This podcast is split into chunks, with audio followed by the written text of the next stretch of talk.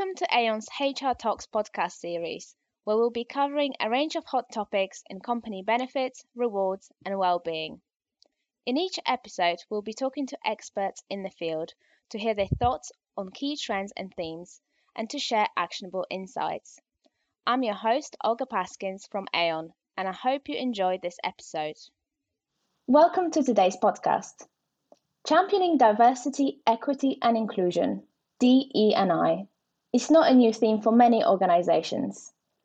But external factors are reinforcing the need for a robust DE&I strategy and really accelerating the pressure on organizations to act and report on DNI goals.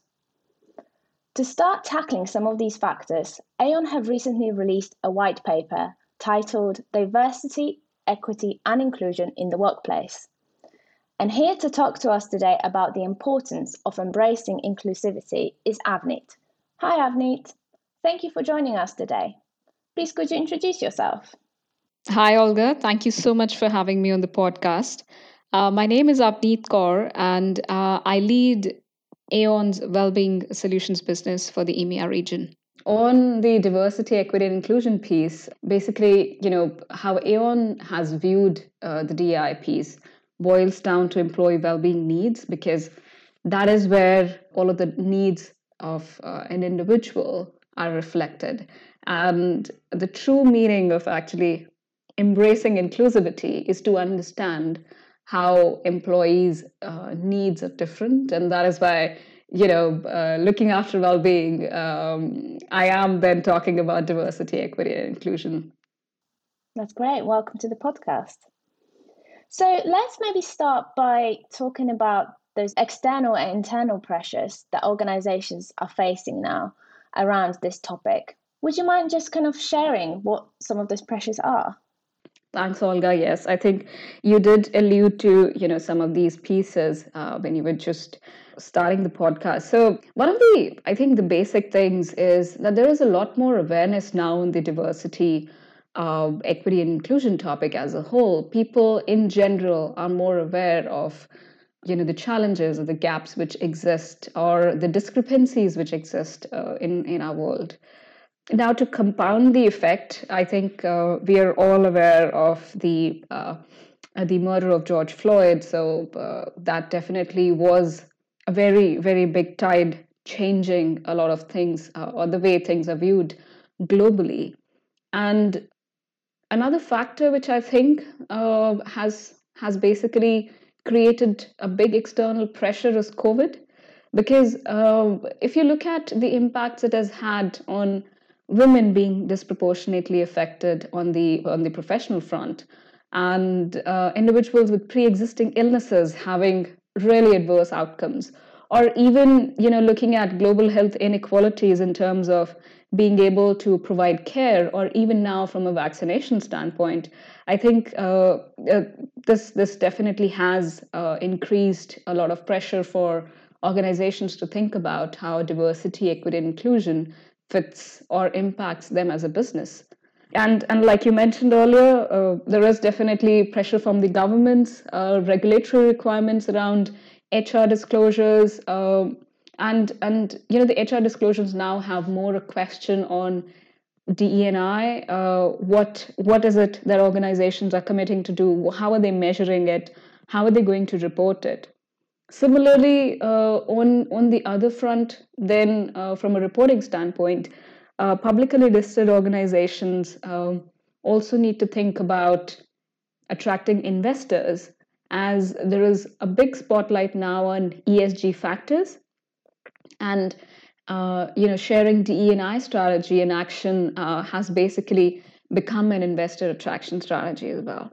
And lastly, and I think the most important point uh, here is employees, uh, both prospective and current employees. They're very much aware of organizations' DEI practices and are really demanding equity for all.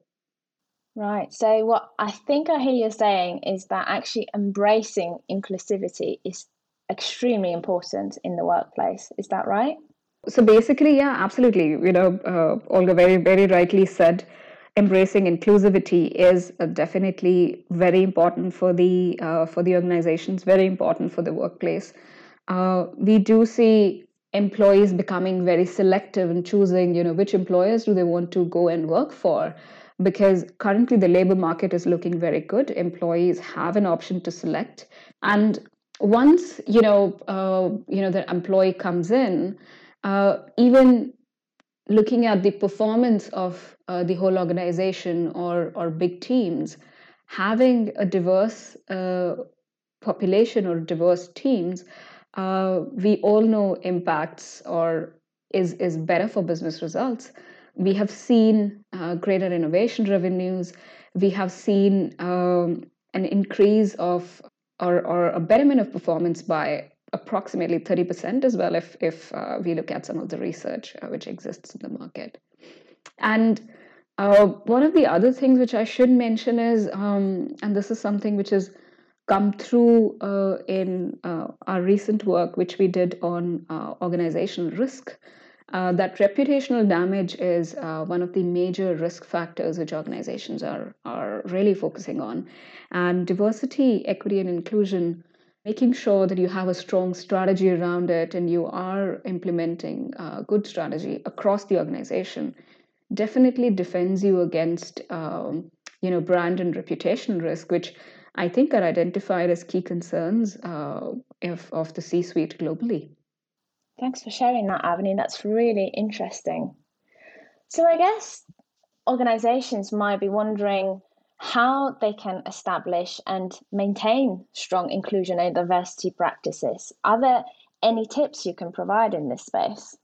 Sure, Olga. I think the first thing I'd say is come to Aon and we'll tell you how to do it. But, uh, but uh, definitely, uh, you know, a, a, lot of times what we are seeing uh, a lot of our clients do is uh, they're focusing or working in silos so of course, uh, you know the board board level or board members they have their their specific agenda, but looking across, uh, you know, the people strategy as well.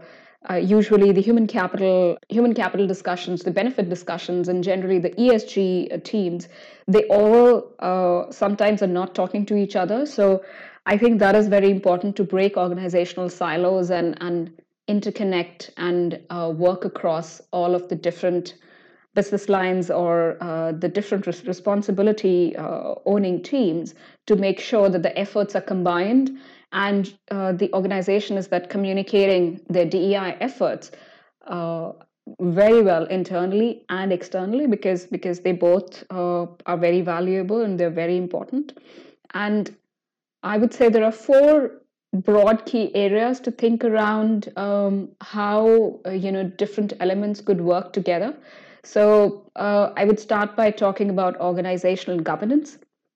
So thinking about board level diversity or thinking about ESG reporting and investor attraction or reputational risk uh, from that standpoint.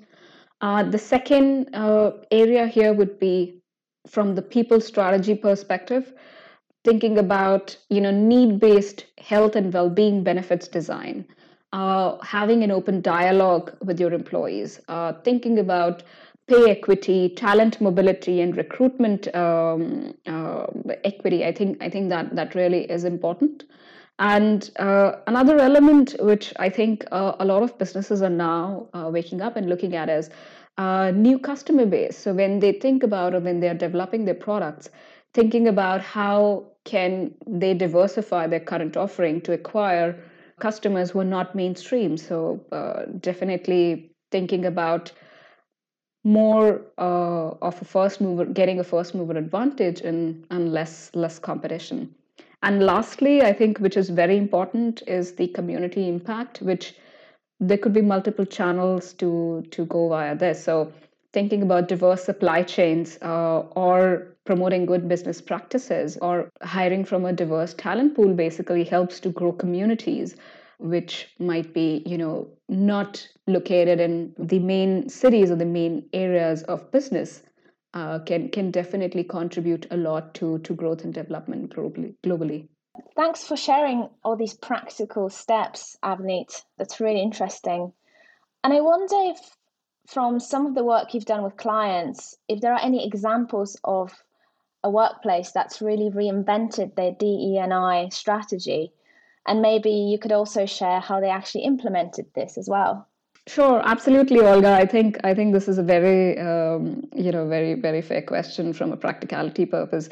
Uh, we do see um, a lot of clients realizing that they need to avoid you know being called like like greenwashing uh, or doing diversity washing and really show action because the impacts of uh, the challenges are really being felt now.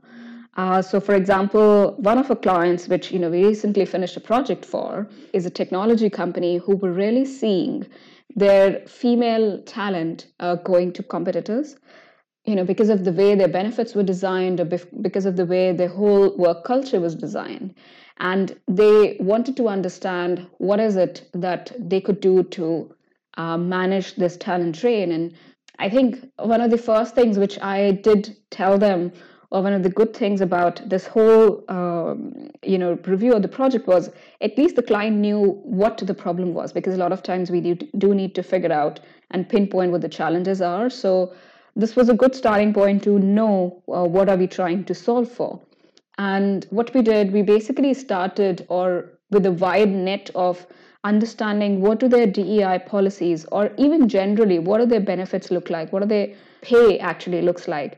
And uh, overall, we tried to review their benefits across, you know, the different diversity, equity, and inclusion uh, factors, uh, the different employee needs, which we know, and from that initial assessment, we then focused on women because that was something which was the burning topic, but we did identify a couple of the other areas as well. Uh, we looked at what uh, could be done. Uh, so, for example, supporting uh, women more, you know, let's say throughout their health uh, or uh, well being journey, thinking about what are some of the illnesses which are more, which women are more prone to. How could we address or put some material to support that? How could we provide greater flexibility? Understand that uh, women probably have a more um, important role to play in their family. Uh, how could we support them in taking care of their families if, if that that was the situation which uh, you know their their employees were in, and really then thinking about okay, uh, which countries do we want to start with? Because this was a global overview which we were having. And how what is the level of maturity in the market? How can we actually cross leverage some of these solutions? And we have just uh, launched uh, or um, implemented a revived policy in january for them uh, which is going live in uh, three pilot countries.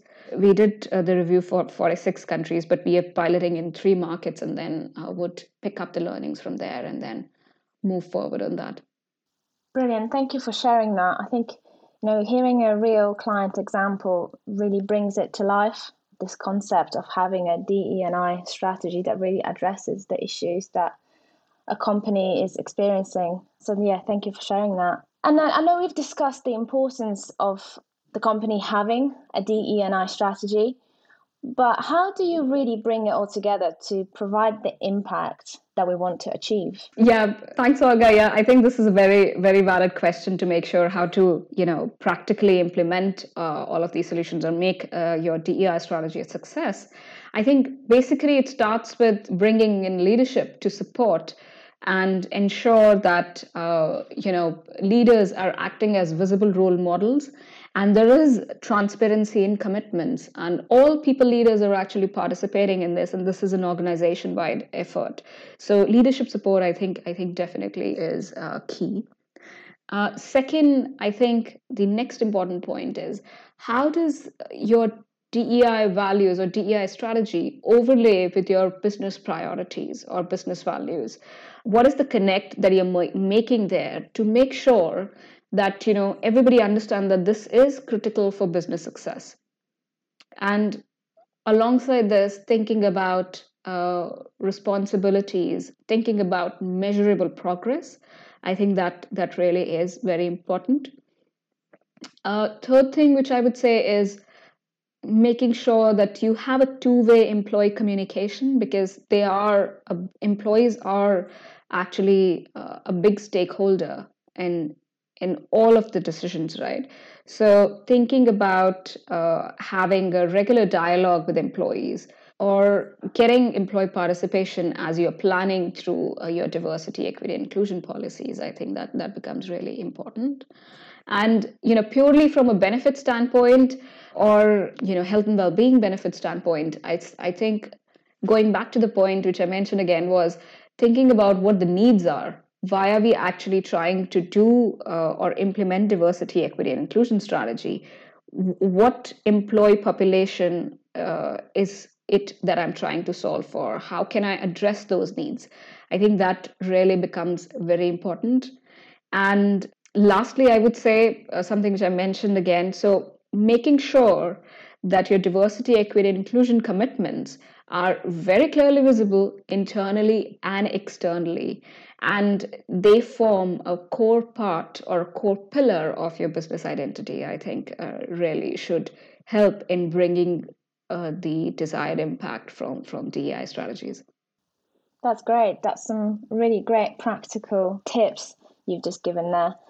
And i guess you know just to just to sum up and taking all that we've just discussed into consideration where is actually best to start to address the needs of a more inclusive workforce? What's that first step that organizations should take? Uh, Olga, I think um, thinking about DE&I health and well-being benefits or health and well-being policies, it's uh, no different than any other design problem. I think the key is basically to start by identifying the need. What is it that we're trying to solve for, right?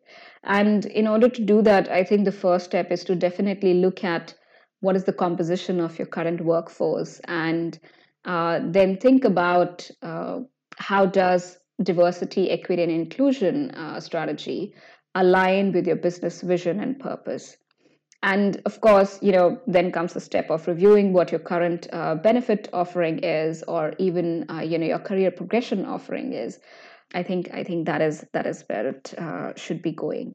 And the last thing i would mention is you know the first thing that we started with make sure that you're not working in silos. You are uh, connected across all of the different business teams who would be working on the on the topic of uh, diversity equity and inclusion.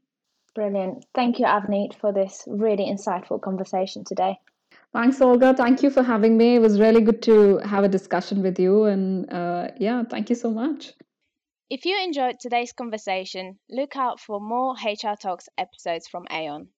If you have any questions or would like to find out more, please email us at let's talk benefits at aon.co.uk or head to our website aon.co.uk forward slash employee benefits.